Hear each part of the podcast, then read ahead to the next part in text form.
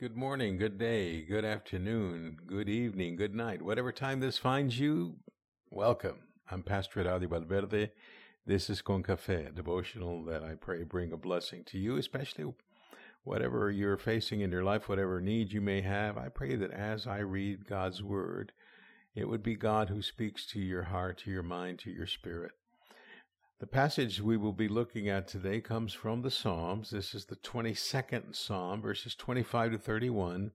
In the modern version, we call the Message Bible. And the devotional is called Worship as a Way of Life. So, hear now, dear friends, the Word of God, beginning with verse 25. Now, here in this great gathering for worship, I have discovered this praise life, and I'll do what I promised right here in front of the God worshippers. Down and outer sit at God's table and eat their fill. Everyone on the hunt for God is here, praising Him. Live it up from head to toe. Don't ever quit. From the four corners of the earth, people are coming to their senses, are running back to God. Long lost families are falling on their faces before Him. God has taken charge, and from now on, He has the last word. All the power mongers are before Him, worshiping all the poor and powerless too, worshiping, along with those who never got it together, worshiping. Our children and their children will get in on this as the word is passed along from parent to child. Babies not yet conceived will hear the good news that God does what he says. This is, dear friends, the word of God for the people of God, and we say thanks be to God. Well, happy Thursday, Con Cafe family. I praise God for you and your faithfulness. I pray that this day be a special, wonderful day in every regard. I pray that the healing you've been needing would come in a way to restore you and the peace you have been seeking to be completely and totally yours. In the name of Jesus, I pray. Amen. And as we continue today in prayer, please remember to pray for Mr. Jim Dorff, former bishop of our conference who is in hospice care in Dallas. Also pray for his wife Barbara and for their family. May God share peace and comfort to all, should be our prayer. And in a word of personal privilege, Nellie and I give God praise for the blessing He shared with us six years ago in the birth of our grandbaby, our fifth grandbaby, Adabel Grace Garcia. She has blessed our lives and brought us much joy. And I'm happy that she's very much a grandpa's girl. So happy birthday, Ada. God bless you with many more. Also, I ask that you please continue to pray for those who weigh heavily on your heart, for those on your church's prayer list, and make time to pray for yourself and needs that you may have, that God may be even more real in your life, is my prayer for you.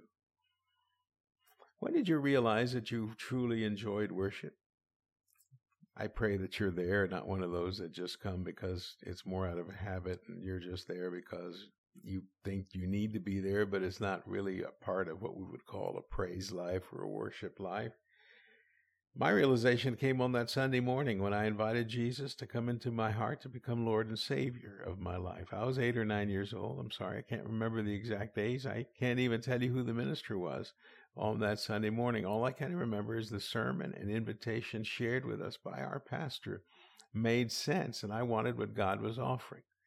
And from that moment on, no longer did I have to trudge along with the family, worried that I might get pinched because I wasn't showing much enthusiasm or interest in what was going on. Now I was truly excited that I could attend church and be part of a larger faith community. I felt bad when we would study or hear about parts of the world where people could not freely worship, having to hide their religious services from government officials, risking death because they were believers in the Lord Jesus Christ. I heard about those same countries where unannounced visitors would be part of a government raid. I remember hearing from and later becoming friends with a man from one of those countries who was arrested and jailed in a federal prison in that country because he was a believer in the Lord Jesus Christ. And there came a time in that imprisonment where they would take him out, blindfolded, take him to the courtyard where the firing squad was already assembled, and they would give him a last cigarette. Then they would make him kneel, and they would loudly assemble the guns, and the commander of the firing squad would give the usual ready, aim, fire, and they would fire except they weren't live bullets, they were blanks that they were firing in his direction. They did this repeatedly each and every day for a number of days, And finally, they allowed him his freedom and granted him a trip to the United States of America. I cannot imagine having to undergo what this man did because of his faith in Jesus Christ, but it made my faith stronger, as it did for this man who became a United Methodist pastor as a result of this new strong faith that he had. We take it for granted that we can go to any church anytime and worship God if we want to. We can stay home if we want to.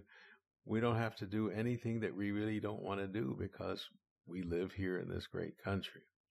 Now, the psalmist had a heart for worship, where he loved to be in the presence of God and other like minded worshipers, and he could sing, pray, listen, sing some more, and rejoice that they had been able to worship God. Their celebration also allowed for various expressions of spiritual nourishment to take place, so that he was able to write down what I read in the verse above. Down and outers sit at God's table and eat their fill. Everyone on the hunt for God is here, praising Him. Live it up from head to toe. Don't ever quit. What a what an invitation, what a command for a praise life to live it up. In other words, enjoy it from head to toe. Don't let any part of you not get in on this enjoyment that you have because you're in the presence of God and you're worshiping God. And then don't ever quit. In other words, when the, the pastor says, Amen, go home, you know, whatever it is that he or she says to dismiss you, that doesn't mean worship is over. That doesn't mean you can't still enjoy God. Quite the opposite, friends. That that's when God needs you more. He needs that time that you have been in worship to to spring out of you in, in action and in compassion and in love to the lives that you will encounter throughout the week. Many have been the times, friends, that I have to confess I gathered to worship as spiritually hungry as I could be, feeling like the psalmist said, as a down and outer, and then being filled with God's nourishment and me eating my fill of that delicious word and leaving full and renewed and recharged because I had been in the presence of the living God and the living God had shared that with me. And then I rejoice because the psalmist adds a prophetic word of hope that people from the four corners of the world would come back to God. Long lost families would rejoin and fall on their knees before the Lord in gratitude for the new life and peace they have received by being part of a worshiping community. This coming new day, he also writes, God has taken charge. From now on, he has the last word. And an amen to that. That applies to every aspect of our lives. When the doctors have said one thing, we rejoice that God may have had another word. My dad had a first cousin that three times had been checked out of hospice. Think about that. Hospice is the last stop for many people the majority of people, sadly. But this cousin, three times, he was checked out. When the world had written him off, God had the last word. Maybe you encounter this in your life when the bank or credit union has said you don't qualify for this type of vehicle. God had a different opinion and off you drove in a better car. When the doctor has said this, God said that. And on and on it goes. God does have the last word in all things if we are truly people of faith and truly rely and trust God. Now, when this new coming day will be, I don't know. God knows. We don't. But it's going to be quite a day because power mongers who are not known for worshiping will be those before God worshiping, and others that maybe are far socially and economically from power mongers or from others that have all things. They too will be there worshiping. And I love what the psalmist wrote. He said, Our children and their children will get in on this. And even those not yet conceived will hear the good news that God does what he says. Amen. That should be what you take with you after you finish this devotional.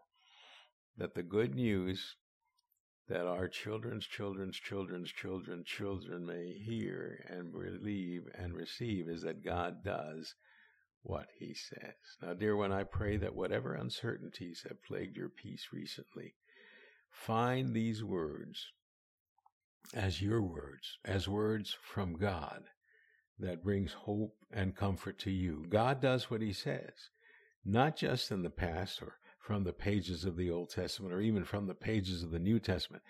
God takes the pages right from our lives, breaking news, as it were, in our lives, and God can write a different story, a new story for us, a better story, where God has authored a narrative that brings blessings to what we thought was already written in a terrible or tragic way.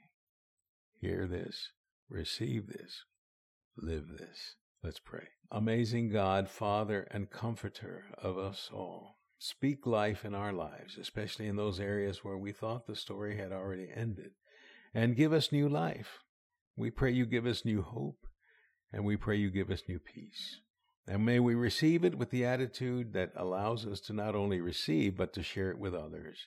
We know that you do what you say, and we praise you and love you, and we pray in faith and in the name of Jesus Christ, our Lord and Savior. Amen.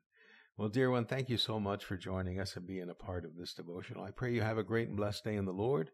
Make this a day of hope with all that you say, think, and do with all people. Receive my blessings, joy, and peace. I'm Pastor Adi Valverde. May the Lord bless you and keep you. That's my prayer for you. Amen.